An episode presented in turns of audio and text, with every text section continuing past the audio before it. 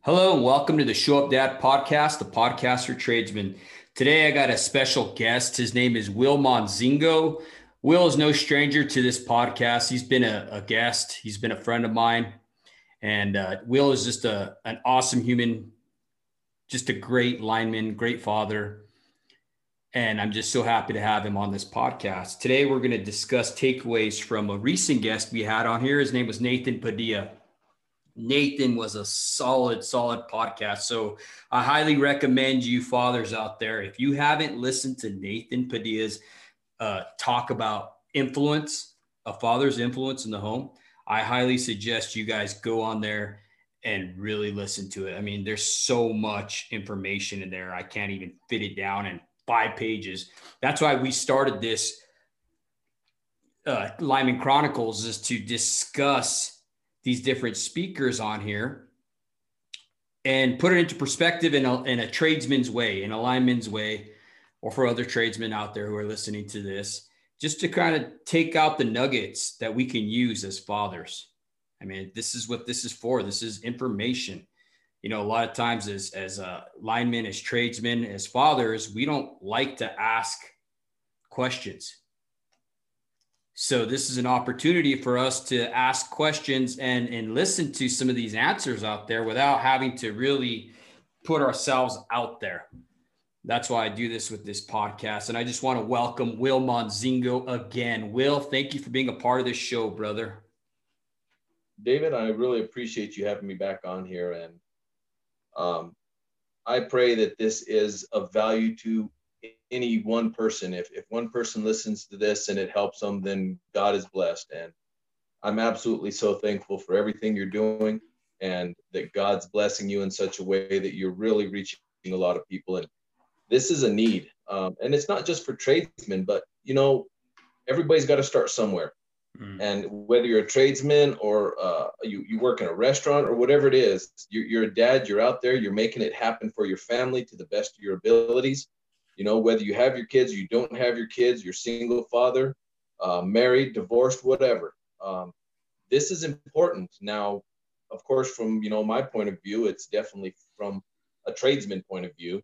Mm-hmm. So that isn't a limiting factor, I don't think. Um, this is this is a tool, and I think a lot of times as linemen we get stuck.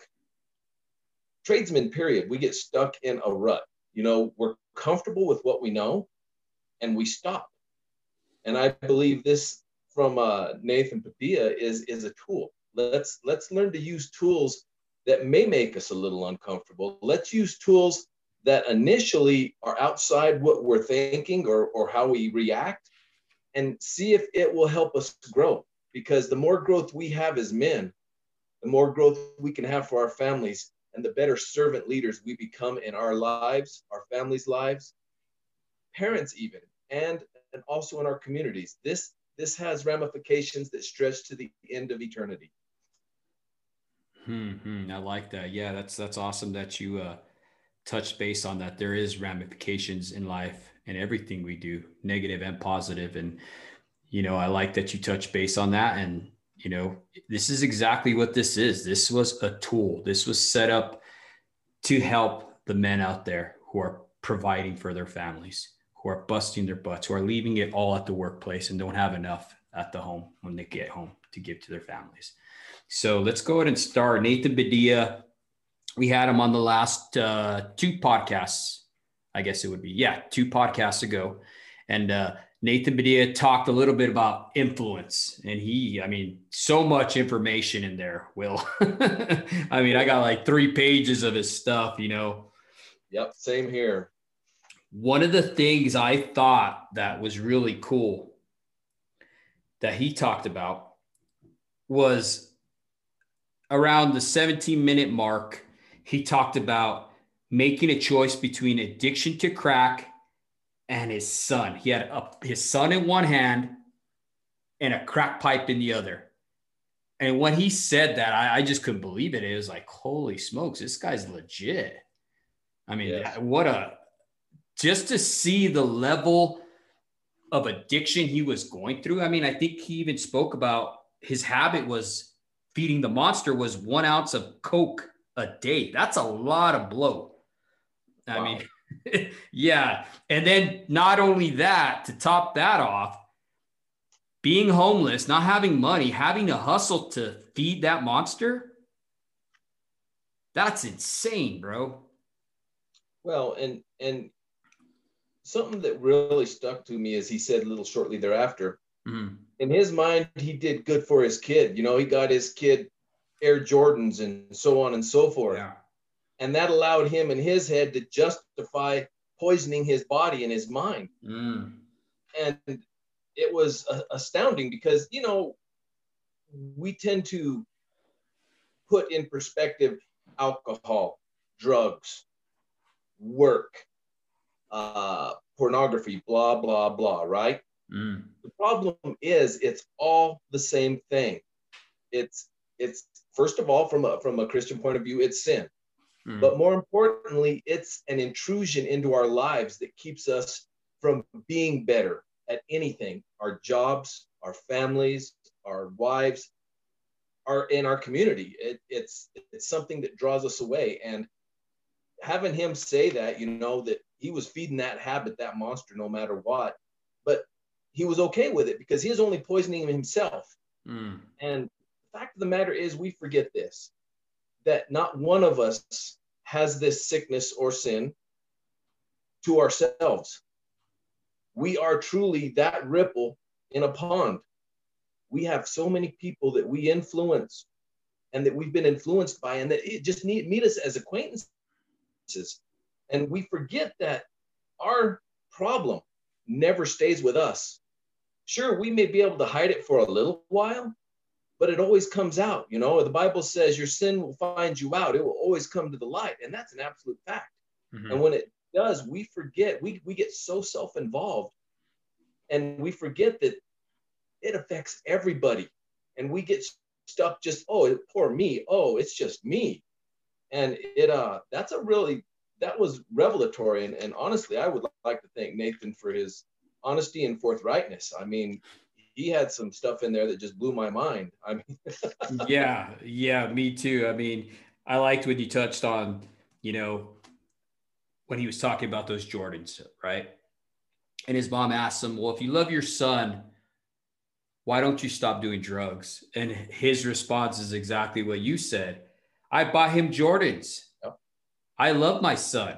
I put poison in me, not in him. And for him to see where he was at that moment, he didn't see his level. He didn't see his value as a father at that moment. He didn't see his purpose. No. You know, and just to see where he was then to where he is now today, and, and seeing when he learned about his purpose, you know, um, one of the things he talked about is that he, uh, his dad, when his dad died, right? Mm-hmm. His dad passed away. That that was the catalyst for him to turn to drugs.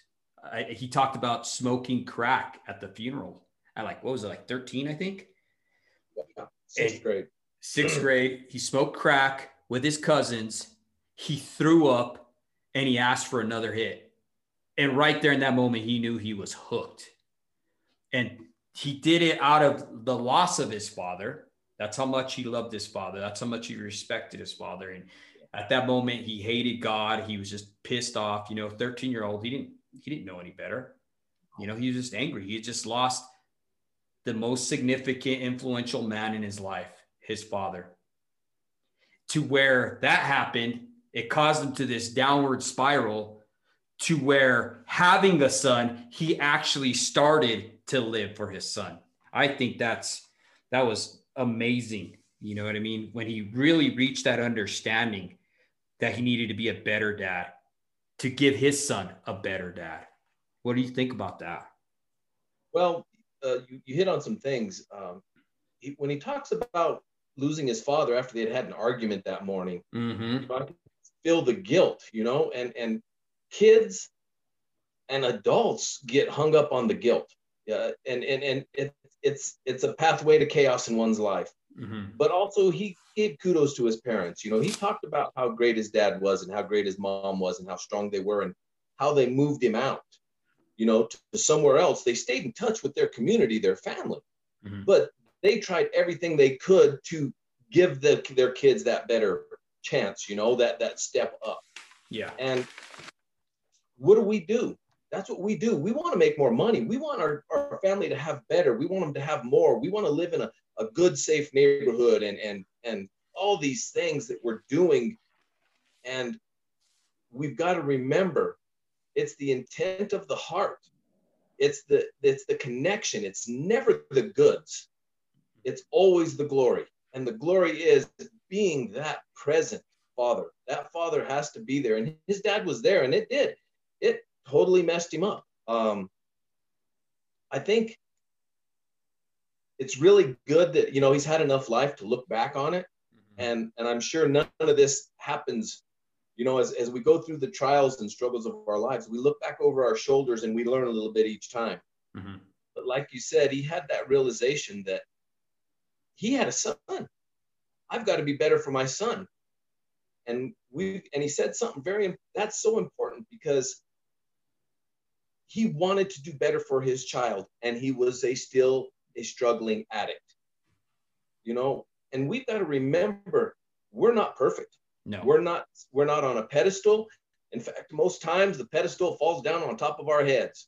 Mm-hmm. So even if we are struggling with something, whatever it is. I mean, we could sit here for an hour and talk about the things that lead men away from what they should be doing as their calling by God for being a, a husband and a father, right? Yeah. But the fact of the matter is, he was an addict and he still knew. And we all know. I mean, in our heart of hearts, we're thinking, doing men. We know we should be doing more we just get stuck in our own struggles sometimes. And we've got to remember that it, you, you never step back. He was fighting an addiction and he was trying to raise his son by himself and he kept at it, you know? And none of us are a complete success overnight. And mm-hmm. uh, we got to remember failure is an opportunity to do better, plain and simple. Hmm. Yeah, I, I think that's interesting that you said that. You're absolutely right. There is no such thing as mastery, especially especially in uh, fatherhood. You know, all we can do is put in the work. It's going to be hard work, and guess what? You can get better at it. And that's what Nathan did. He put in that work. He had a purpose. He figured out what his purpose was. That was his son. He wanted to be better for his son. So he started putting these things into motion that were catalysts for him to change his life and, and for the betterment, you know, for, for positive.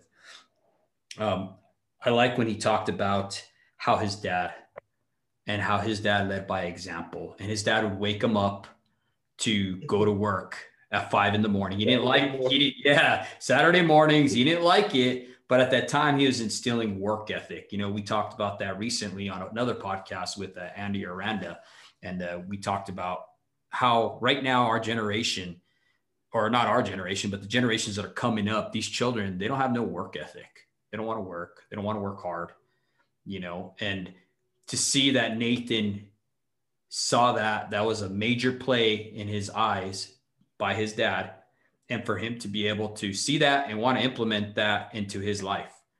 You know, even though his dad was gone, he still saw that work ethic, which paralleled him to be a better dad and also allowed him to put that same work ethic into better himself and, and be successful at what he's doing now, helping other people. You know, that's a beautiful thing, you know. So it's pretty cool that his dad led by example in that way. Um, I like when Oh, go ahead. Sorry. A, really good on the a point on that real quick is, you know, the Bible says raise them up in the, the way that they should know, and they'll return to it. Mm-hmm. And that right there is a perfect example. You know, he went through uh, quite a bit of his uh, young adulthood under an an addicted an, under an addiction. Yeah. But he goes back and he references what he did with his father you know? And just like you said he didn't like it when he was that age but he he recalls that. And mm-hmm. I think as fathers, we've got to remember take take a moment, be the moment, be there in their moment, have them present with you, and you be present with them. We don't know which small thing, just like that for him, came back around in his life and drove him. We don't know, but we do owe it to our children to have those opportunities, and we owe it to ourselves too, mm-hmm. because we want to be parents of adult children that are succeeding, right? Absolutely. We definitely want that. And and we want to be able to not claim it all, but we want to be able to have them say they remembered something like that. Dad, this. Mm-hmm. Remember, mm-hmm. dad? What about that? Mm-hmm. You know, and and that's verification. And can we do it every day? No. Would we like to do it every day? Yes. Same time though, just try to make an effort somewhere, sometime. I mean, if you're on the road, you're tramping, when you come home, take a day and sit outside, you know, stay away from everybody. Get your head in the game. Stop going from work in the drive or the plane ride, coming home, walking through that door in, like you said, with your wife, work mode, and everybody reacts to work mode. So your entire weekend or week or whatever time you're at home from being on the off the road is already predicated right there. And I know later he talks about walking away. And you know, I wish someone would have told me, walk away. You know, before you go in there, you you you get that relationship with your wife and your children and say, hey, just give me some downtime. I got to get my head right for you. Not get my head, I'm thinking right, get my head right for you. Get out of that mode of go, go, go, happen, happen, happen. You know, me, me, me, I, I, I. Yeah, it's it, it's astounding. Yes. Hmm. Yeah, no, it's it's interesting that you said that because, I mean, the guy hit so many different points there with, you know, just just being that intentional dad to to being engaged to being committed and responsible to i mean though that's the core values that we talk about on the show up dad right? Being engaged being responsible and a committed father. And he put all three of those into play. And he's celebrating the fruit of that with his son now you know I, I liked what he talked about he talked about we need to know how to influence our children and that's based off of how they're wired each kid is going to be different. And I, I, you know, that that was that really like a light bulb went off to me. I mean, I understand that they're they're different, but the same parenting I do for my seven year old is going to be different from my five year old. And you, as fathers. Being there, being intentional, being committed and responsible, you're going to see how that kid is. It's the same way back. Let's let's take it a step further when you have an apprentice or tradesman or whatever, you know, you're, you're you have someone underneath you. Okay. You kind of watch that dude, watch that kid, whatever, and you kind of see how he works. And then you kind of see how he's going to respond. You know, some kids respond better to, to, you know, to letting them build it themselves. Some kids need to be told and, and, sure. you know, you know what I mean? And I'm sure you've seen that as just having an apprentice of your own. You know what I mean? Some apprentices yeah. are different. That's the same thing with our kids. Our kids are different. Not each and every one are going to have the same learning patterns. And it's up to us as fathers having that influence with them, being committed, being responsible, being there and engaged with them to figure out that level of influence, to figure out how our children are wired. You know? I agree. Um, you know, you brought up something very interesting with the apprentice thing. Mm-hmm. I was always very able to be very patient with my apprentices mm-hmm. because I would put forth my what I expected, mm-hmm. and then I would put forth the effort to teach them. But somewhere in there, I got disconnected as a father when I got home. I should have honestly, you know, if you can't disconnect completely, think of your children as the most important apprentice you've ever had in your life, the most important helper you've ever had in your life. If you, you can take the time and patience to train them, why can't you take that time and patience to look at your children and look at their needs mm-hmm. and look at each like you said each child is different you don't all you, there's no this is the line mm-hmm. and that's where you'll all well the three year old isn't going to understand it like the five year old like the 10 year old like the 30 year old you know? Yeah. And that right there and you know that's such good advice. And you know you tradesmen out there think about that. Try to try to try to instill that. You know i wish someone would have kicked me in the head and said hey your kids are apprentices.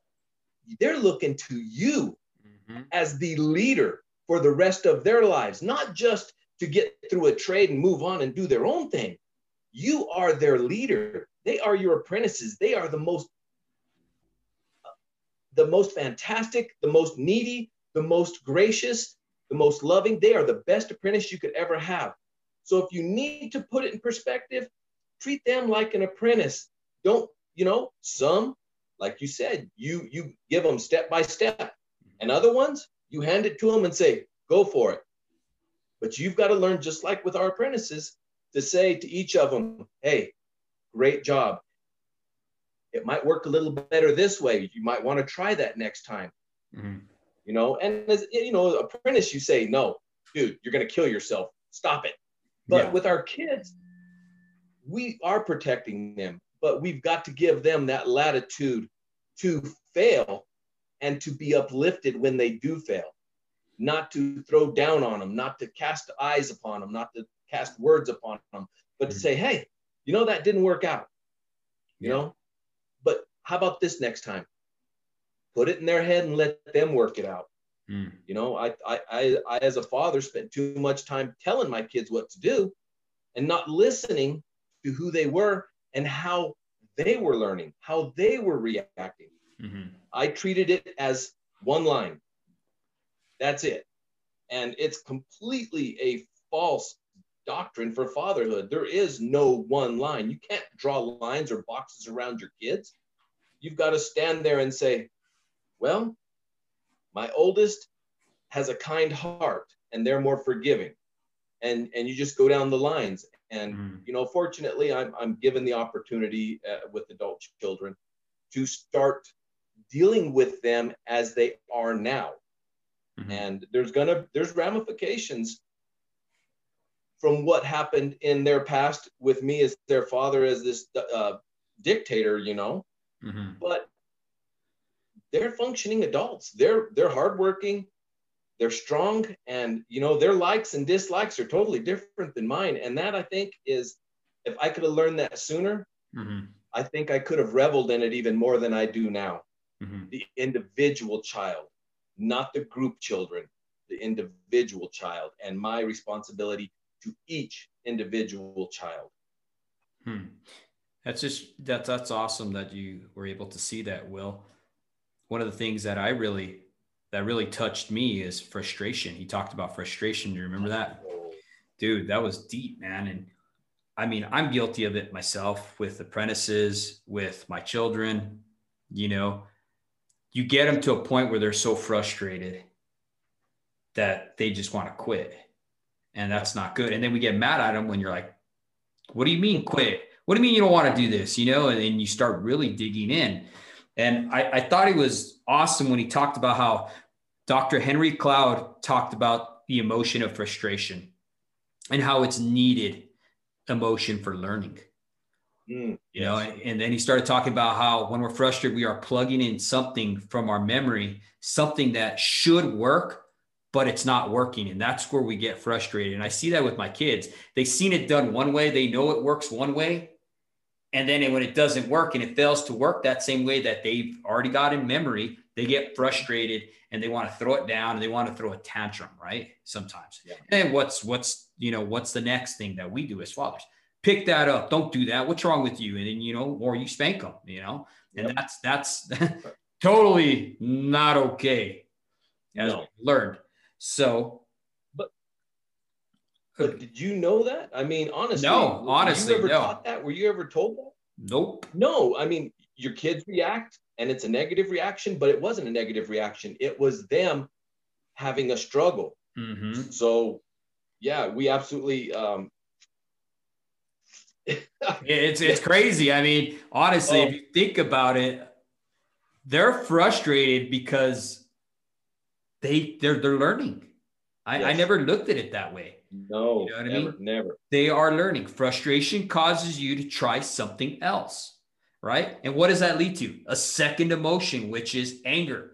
Anger usually causes you to want to do to change, right? To do something yeah. different because it's not working. And anger causes that change.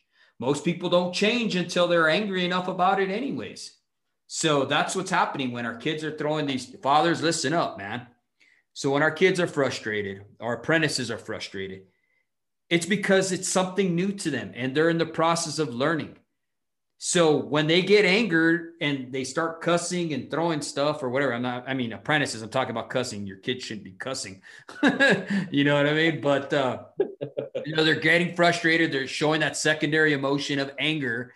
Then that's going to cause them to change. That's, it's going to cause them to try something different. And that's the whole process of learning.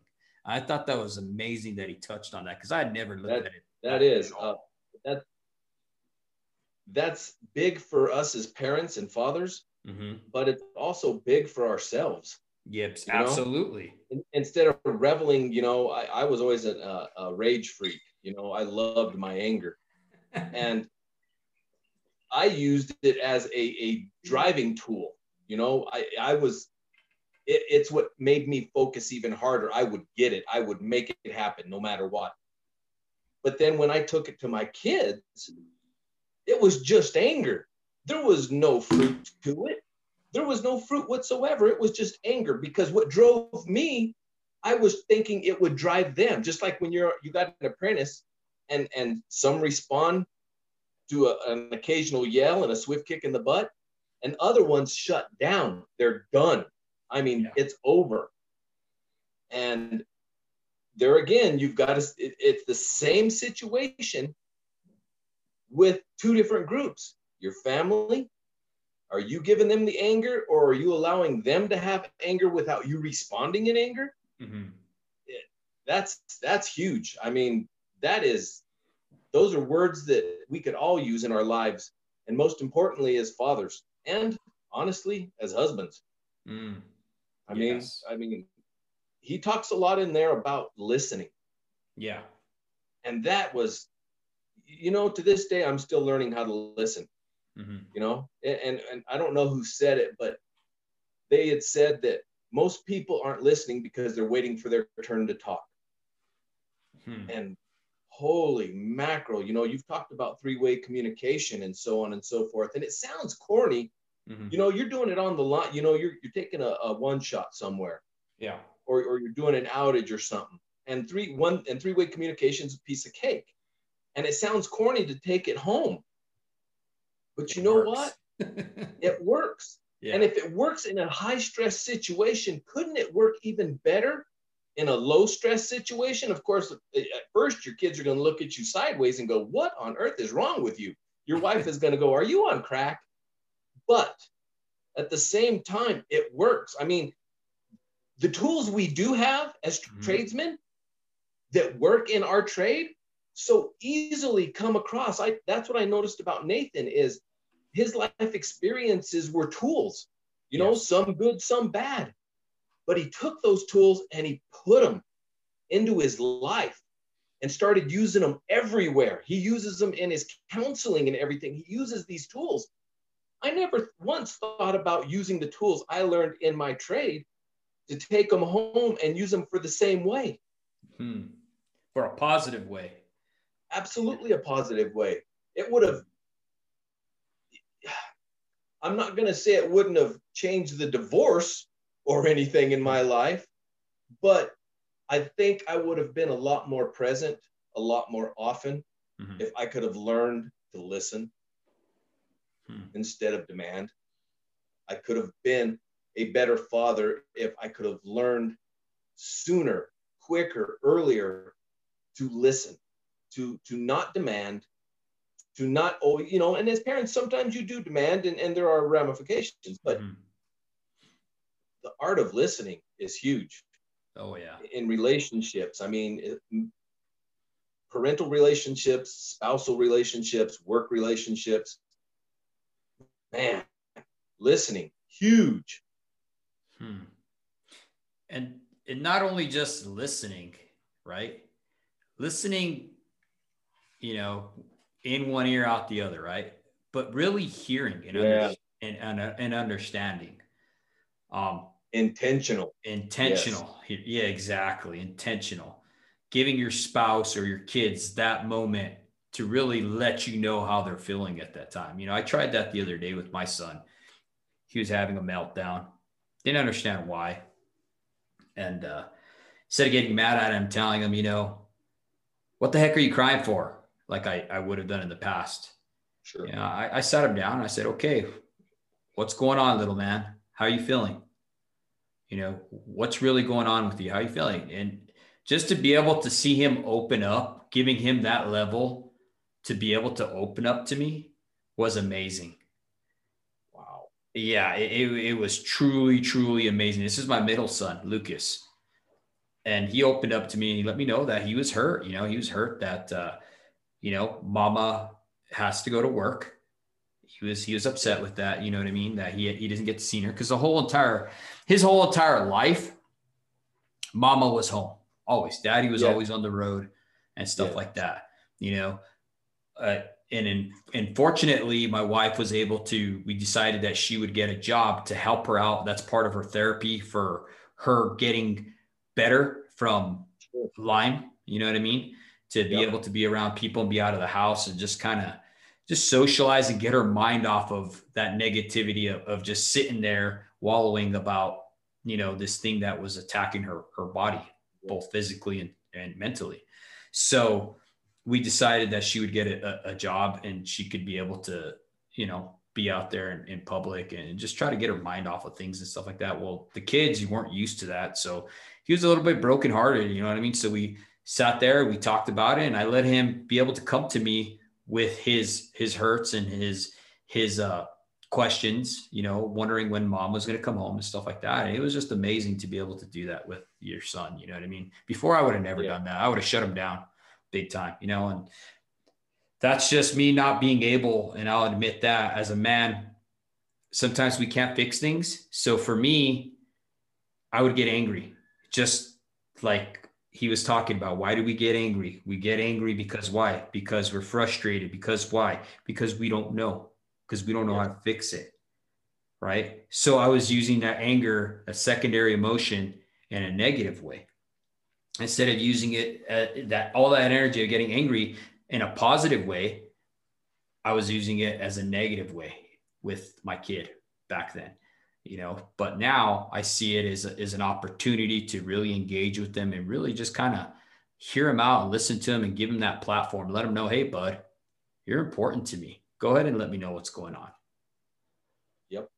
And I, I it's just amazing to see all the stuff that you can learn out there and just getting with fathers and and and other men like yourself other tradesmen other professionals and just being able to just really bounce off ideas and, and see what works for them. And then just try to like you said put it in your tool bag and implement it.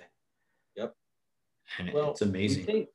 so much of that all this has to be complicated. No. And and that's the problem is is what do we do in our job? We want to be trained and know enough to where we get to the point where it's keep it simple stupid right? Just mm-hmm. like the military keep it simple stupid but we make everything so complicated we we think we've got to do this now granted therapy and all these other things are fantastic fantastic opportunities for any man that's struggling.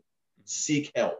If you're a tradesman and you can't get a hold of this, seek help. You are a man if you can admit that you need help. That makes you a bigger man to admit you need help.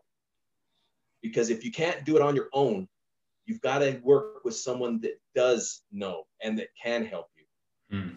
Just like in our jobs, if we don't know something, we've got to seek someone you know, like the apprenticeship, you know, you learn from people that have been there and done that. Now, do we follow exactly what we learned from each person? No. what we do is we learn from multiple people and use those inputs to find the best way for it to work for us. And this is exactly the same thing. There's a million self help books, there's a million everything. But we need to remember to keep it simple. This is not complicated. Learn to love, learn to be empathetic, learn to listen, learn to stop and walk away before you do or say something that you can't take back. You know, it's just like the internet. Once it's out there, it's always out there. Hmm. You know, and, and, just as a side note, when I was going through my divorce, mm-hmm. my ex-wife told me verbatim stuff that I had said for our 20 plus year marriage from day one. Hmm. From day and we've got to remember and and oh of all things I, I was really a verbal abusive person mm-hmm. and of all things on top of listening and everything else when my biggest thing now the, the one thing i've learned with listening to your podcasts and and the men on your podcast and listening to your life and and our life experiences is a lot of times i bite my tongue i shut up because my first response is to react. Mm-hmm. And part of it's training and, and, and part of it's just my personality. And as fathers, just like you did, instead of freaking out, you you you you you put yourself at your son's level, you talk to him, and then you waited for him to respond. Mm-hmm. We don't we forget that their emotions mm-hmm. are a lot more raw than ours. We've had time to step back and polish ourselves. You know, I've I've always been guilty of two faces. I have a public face and a private face. Mm. And and my public face was polished. Man, I got it down. I'm and, and my private face, it's a disaster. And it's because I never learned to shut up, to listen, and to not make it about myself. Hmm and um, you know you're very fortunate that your children are of an age that you're able to reach them and start re- rebonding yes and we, and we need to remind all these men out there no matter what your trade is whatever you're doing even if you're at whatever it is in your life you're a father and if you're not a father you're going to be a father and if you're not that you've got a father if he's still around praise you mm-hmm. but we need to become the men that we are both private and public. We need to live both. There's no two sides of life. There's one person, one life, and we need to be the best in all of it. And first and foremost, to our children and our spouses. And I think that being that best, you know, a lot of people might say that sounds selfish, but in reality, it's not. And I, I attribute that to the airplane effect, I call it, right? with that being said, the airplane effect is when you go on an airplane. What's the first thing they say? You got to put on your mask first before you're going to help out your loved ones, right? Yeah. Yeah. Right. Isn't that what they say? Okay. That, yeah. You can't help anybody if you if you're already down. Exactly. Yep. So take care of yourself. And that I mean that goes emotionally, spiritually, physically. Yep. You know what I mean? And let's just tie, let's go even a little deeper, Will let's tie that into I'll go ahead and use my brother as an example. God rest his soul. He passed away in October. I mean, this guy was pinnacle of health. I mean, he's probably the strongest man I've ever met. And you know my background, Will, you know, just yep. being a lineman in the military and stuff like that. I've met some strong people, and this kid was strong. But that being said, we found out that he had significant heart disease. Nothing that he ever thought. He never complained about, you know, tightness in the chest. He never complained that he had, you know, he couldn't breathe or anything like that. He never had any pains radiating down his left arm. None of the symptoms that you would think. You know, he never, and he never went to the doctor. He's one of those guys like every lineman. I mean, I don't even go to the doctor unless it's like, bro, I mean, I fell off my roof and broke my leg and I went to the doctor and they're like, How are you walking? Your leg's broken. And I'm like, Well, it don't hurt. You know, I, am one of them dudes that if it ain't sticking out of your skin and poking you in the eye like a Chinese spare rib, You don't go to the doctor. You know what I mean? With exactly. that being said, yeah, you better be on your deathbed. exactly. And with and with that being said, the point I'm trying to make here, Will, is that we need to start taking care of ourselves. I mean, we need to start making them checks. We need to start going to the doctors, start seeing what's going on. My little brother, we thought he was perfectly healthy. He passed away at 38 years old, the day before his birthday. Killed a bull elk, overexerted himself, and because of this underlying condition that no one knew of, heart disease, his, his, he had a massive heart attack. His heart exploded in his chest. You know, he left three daughters. Yes. The youngest one, two. Oh you know, and, and it's heartbreaking. And, I, and the reason why I say this is not to get sympathy from anybody or anything like that. The reason why I say it is because it's a big deal. Now we're having to pick up the pieces for him. Now, both my dad and I are both having to be the fathers that to his daughters that they're not going to have. Their dad is gone. He's yes. never going to show up. You know, we talk about the show up dad showing up, you know, He's yeah. never he's he's he's a guy who he's a father who's never going to be able to show up. He's a father who's not going to be able to walk his daughters down that aisle when they get married. Yep. You know? And it's simply because I'm macho. Nothing bothers me. I don't get sick. I don't go to the doctor. I don't need to go to the doctor. I can't get off work. I got to work. I got to support my kids. Yep all these things that we put first and we think we're doing our families a great service. Yeah. But we're not. We're not. We're, we're, we're playing and we're playing like we are but we're really not. No. you know we're being selfish and it goes back to that theory like i said about the mask. Take care of yourself first because you're not going to be good for your families if you're six feet in the ground you're not going to be good for your families when you're not around. And well, thank you for bringing that up because uh, too many times when when we've had these podcasts, you know, I focus on on the things that are near and dear to my heart. You know, the listening, the empathy, you know, the, the showing love and things like that. But you're absolutely right, and you, and you, I've heard you stress it over and over. Um, your physical health mm-hmm. is as important as your mental health. Those two are tied together and linked mm-hmm. forever, physiologically.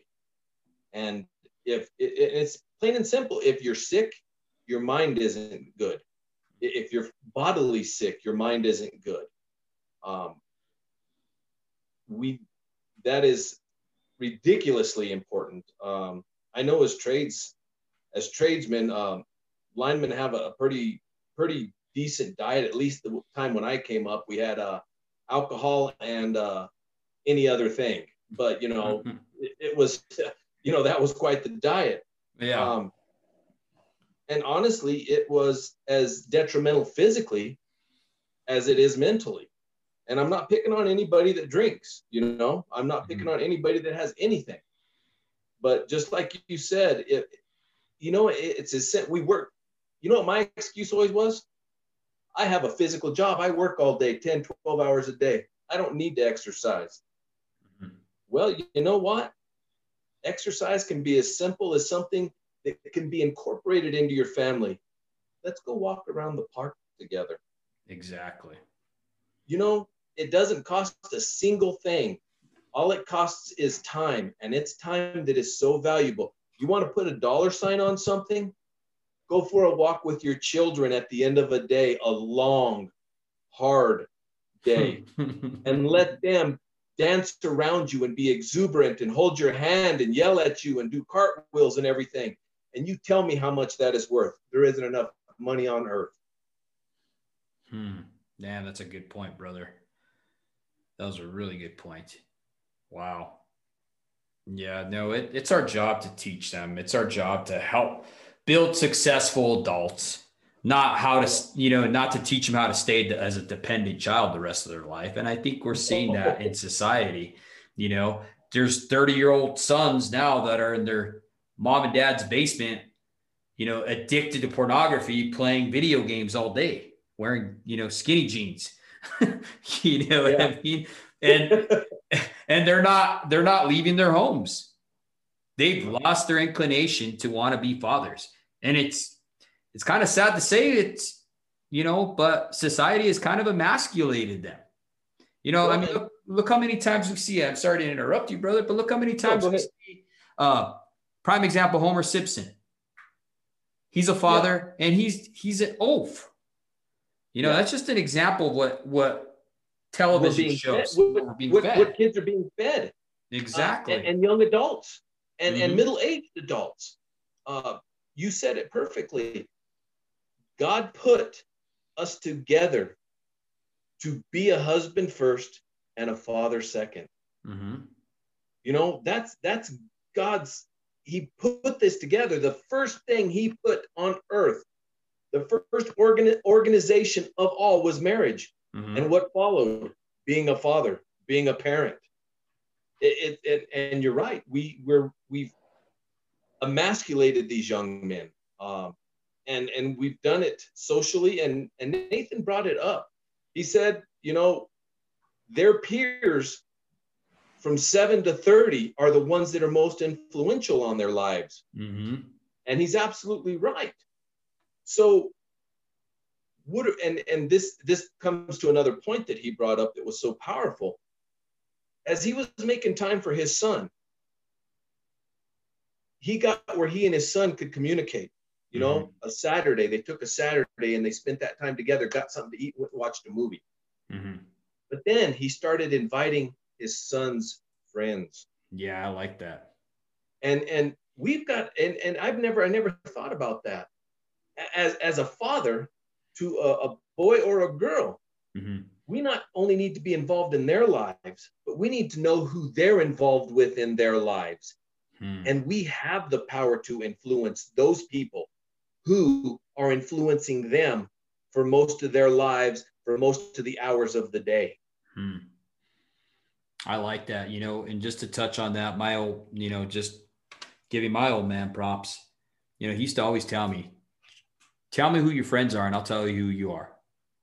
And he made it a point to make sure to see who my kid, my, my friends were, who I was coming, you know, who was coming around my house. I'm not going to say any names, but uh, I had this one kid that would come over my house. My dad, for whatever reason, you know, your your father, you know, you you see a bad egg, you you know, you pick up on a bad vibe, whatever.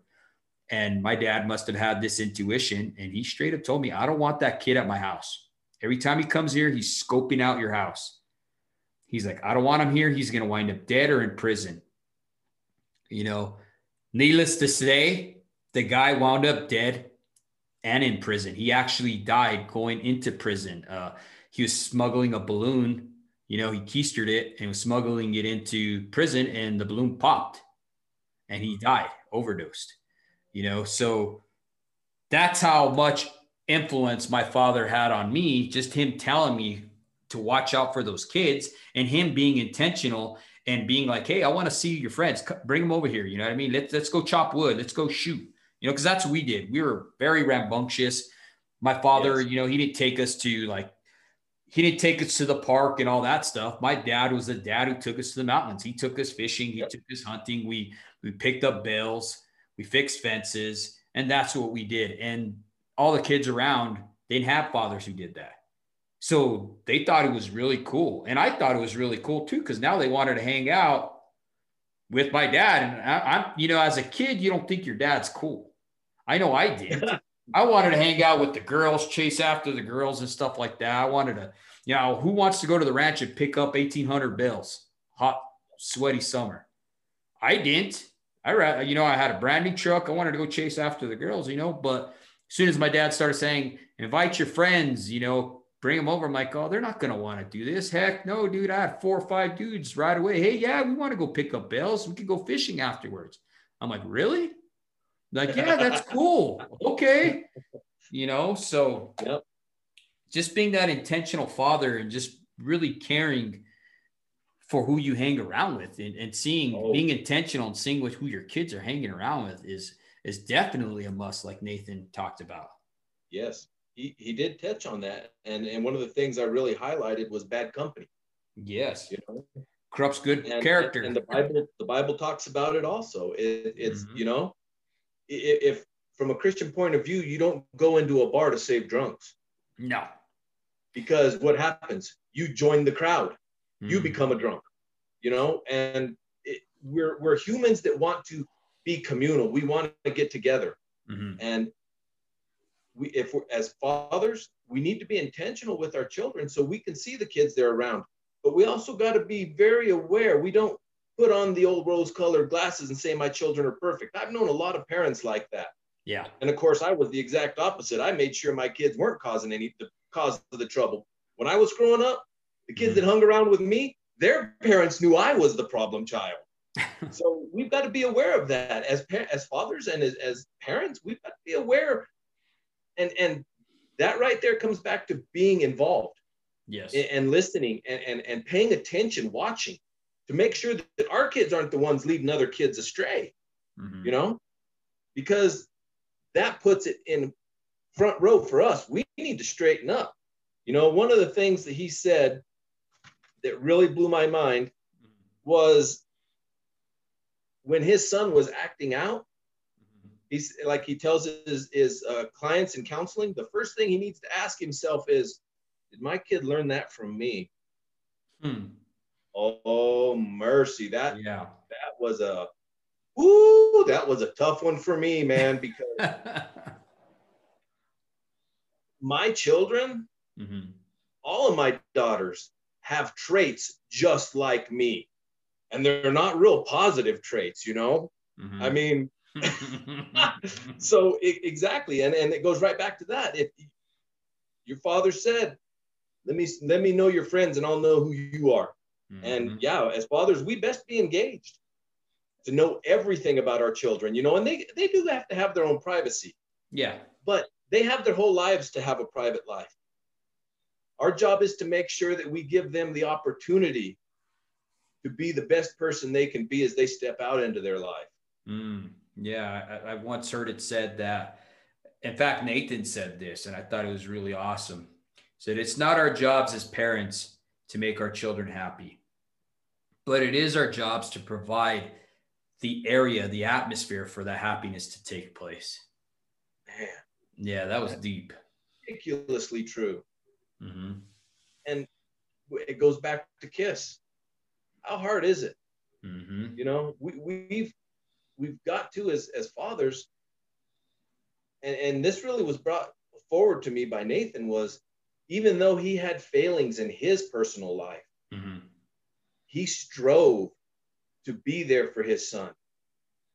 And it's never too late. I mean, never. it's never too late. Even if they're adults and there's, you know what? Reach out. Mm. Take the time. If they don't respond, don't be offended, you know?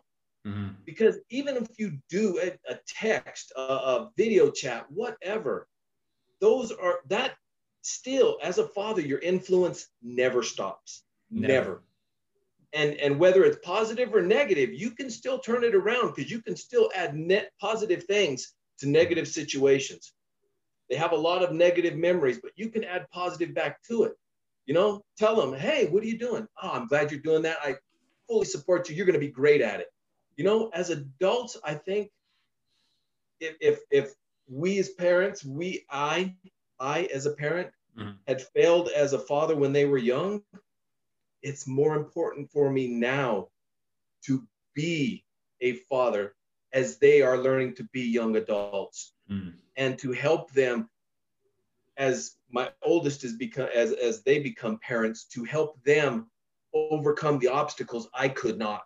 Mm. So we get a chance to be a father till our dying day. Mm. And, and we pray to the Lord that it, it, it's old and a ripe age so that we can live long enough to be a problem to our children. I mean, mm. that's awesome. That, isn't that what we all want? You know, like, oh, man, in the butt.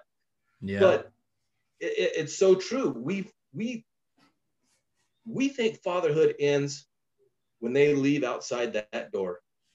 We are never let off the hook. No. And the sooner we recognize as fathers, mm-hmm. You know, uh, one of the things Nathan said that really cracked me up, and it's so true. is if I use my past, it becomes a learning weapon. But it's no good if someone uses my past against me.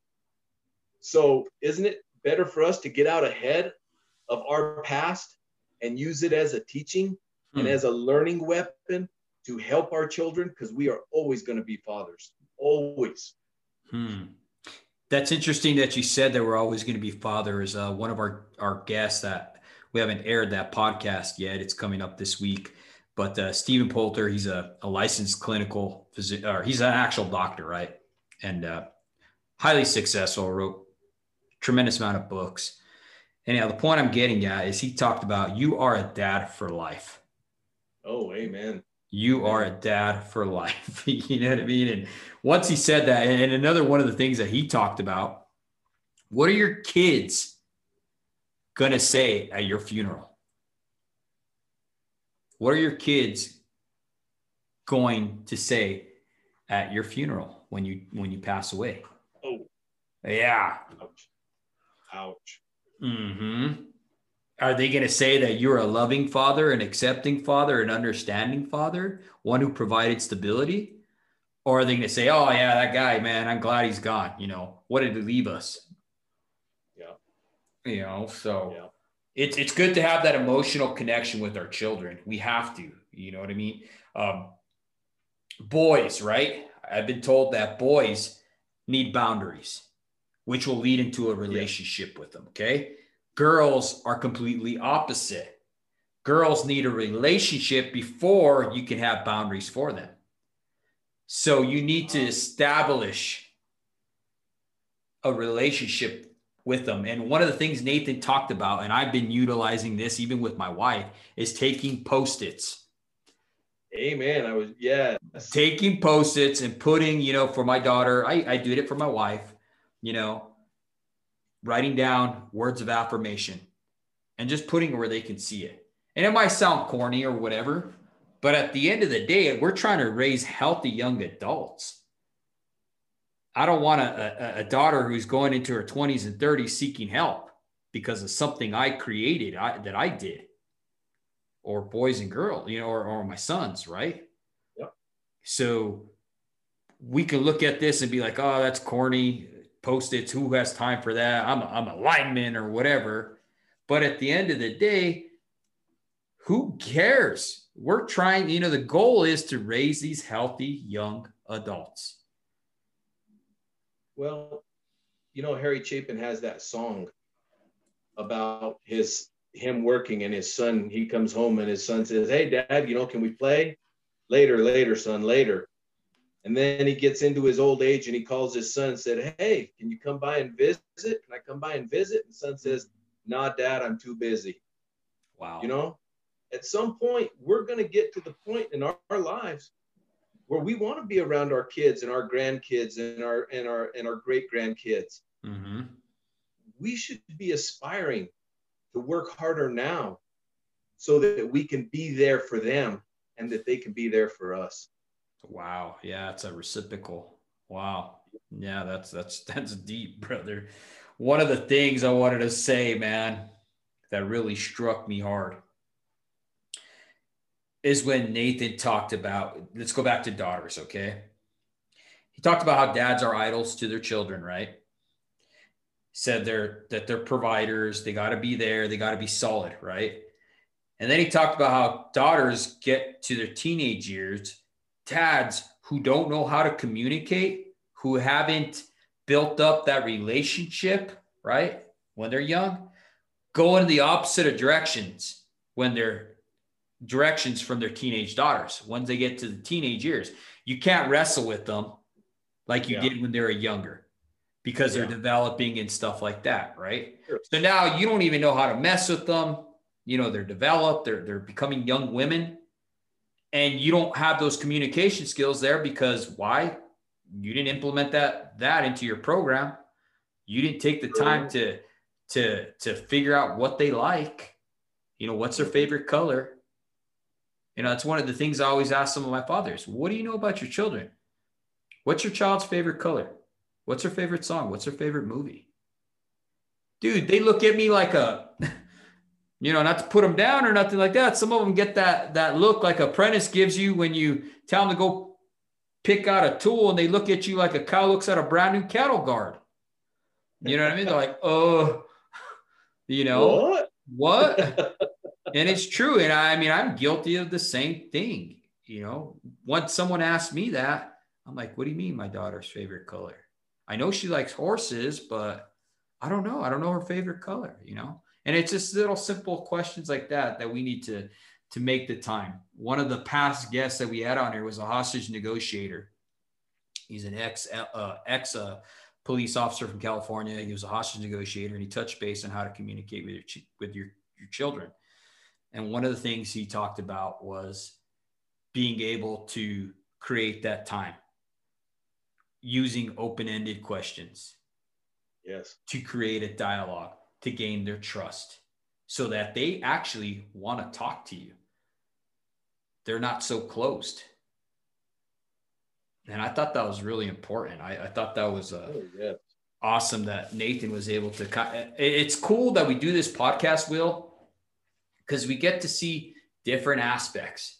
I mean, we've had hostage negotiators here, we've had linemen on here, we've had a plumber on here, we've had uh, you know, uh, professionals on here like Nathan and then uh, Steve Poulter, Dr. Steve Poulter, who's going to be on later on this week.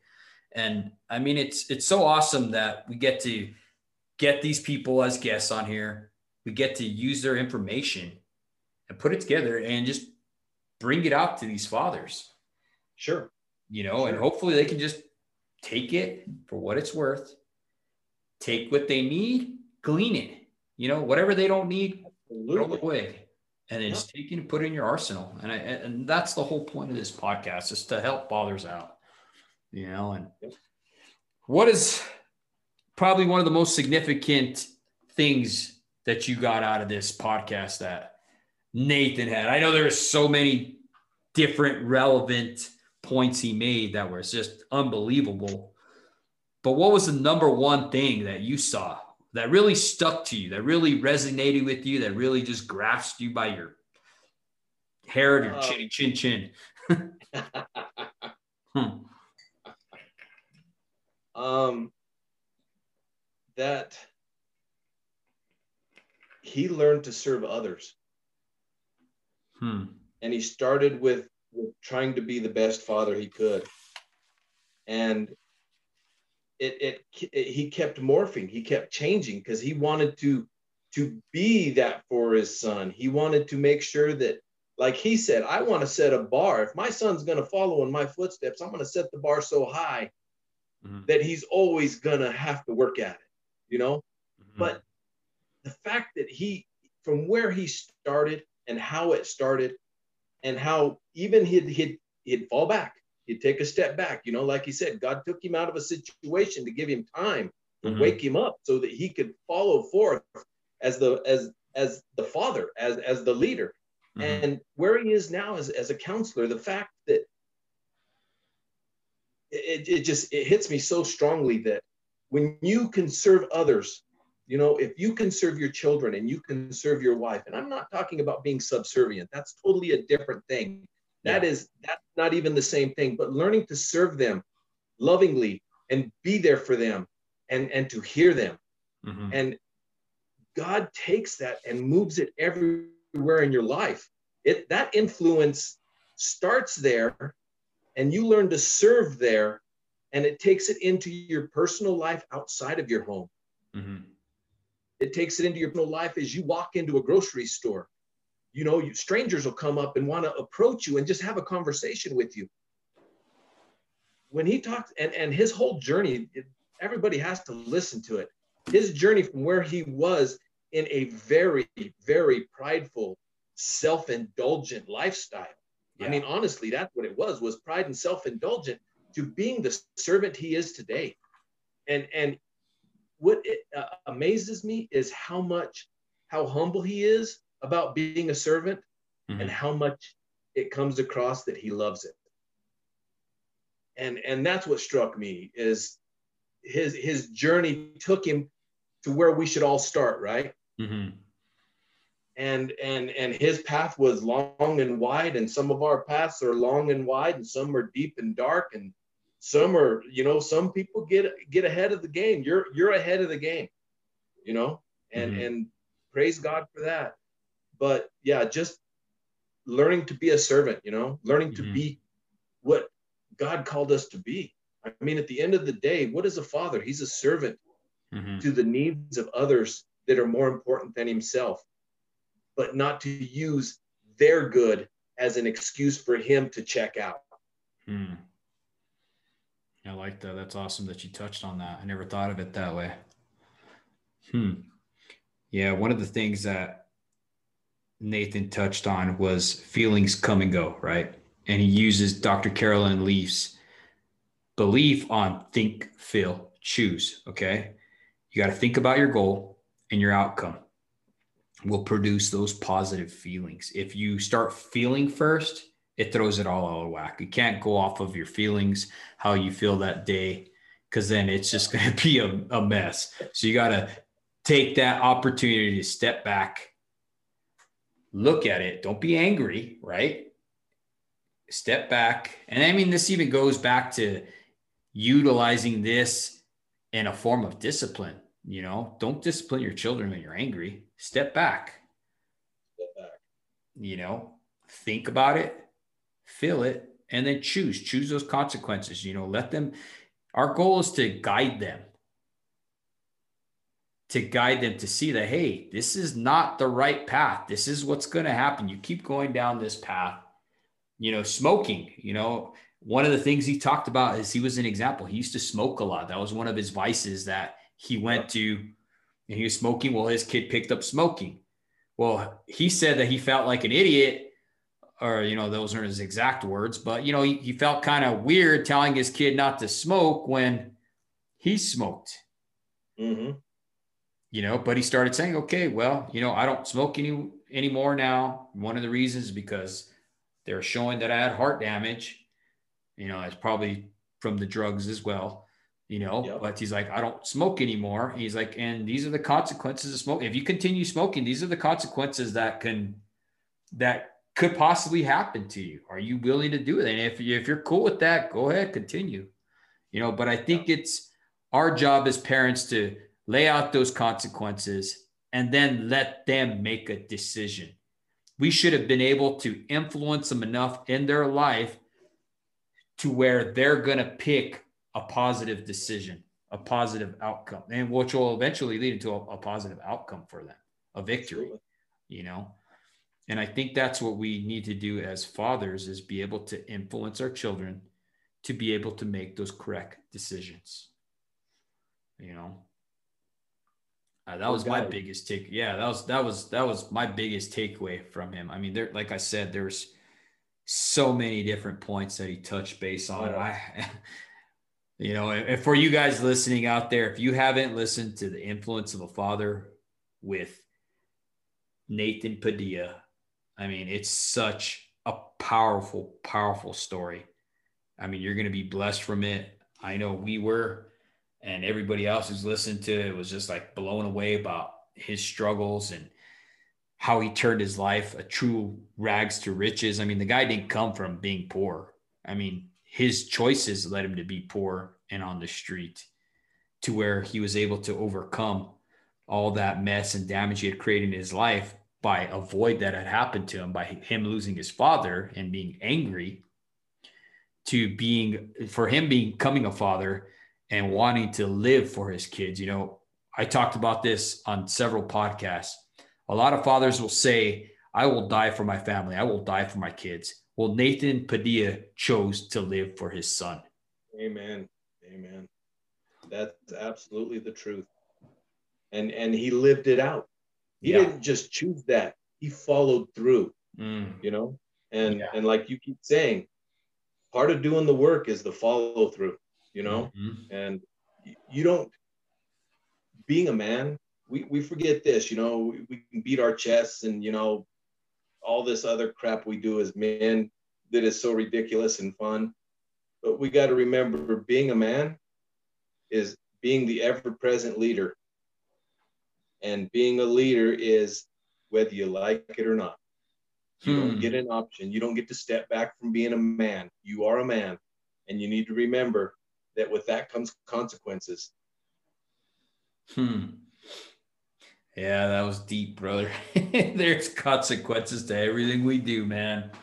Amen. Amen. Well, Will, Positive consequences. exactly. Make them positive. Well, Will, thank you once again for being on this podcast, brother. I know that uh, it's going to help tremendous amount of people. Your podcast for you guys who are listening right now. If you haven't heard Lineman Chronicles Volume One with Will Monzingo, it's my special guest on tonight. You guys are you don't know what you're missing. I mean, that was such a solid, positive podcast that he put together, and he he really opened up and he dove deep into some of his personal demons that he had to deal with into to to being that engaged father that he is today. And by no means is he perfect. None of us are, but he's putting in that work and he's making forth that effort to be that engaged, committed, responsible father. With that being said, Will, do you have anything to, to add to this podcast before we end it, bud? Well, David, I just want to continually uplift you to, in prayer and for what you're doing for all the men that listen to this. Um, anything you do for the glory of God does not return void. Mm. And also, uh, I lift up in prayer, uh, whether you believe or not, I lift all you men up that listen and all you men that listen and, and share it with somebody else. That you, just like David said, you take one piece of one podcast and you work it and you use it and you use it to the glory of your family and in the, ultimately to the glory of God. And Mm. David, just keep doing what you're doing, brother, because it is impactful. It is impactful, and and you're living it as you're you're learning it, as you're teaching it. And I don't think we could ask for a better example than that. Well, amen, brother. Thank you for all the words of affirmation, bro. I mean, truly needed, especially during this time. You know, um, it's just something that was put on my heart. It was solidified, you know, with with my brother passing, and then even before that, with you know my story with my wife and her almost passing in 2018. So I'm just moving forward with this. You know, we got tremendous amount of success, uh, tremendous amount of uh, people supporting us right now. Uh, Line One One is one of our uh, supporters, big time supporter. Gene Gloudman, another journeyman lineman. He's totally just helping us any any which way possible, and we we thank him for that. And I just want to thank you, brother, for coming on here, and we'll go ahead and end with that. And man, have a good night, brother. You too. God bless. God bless.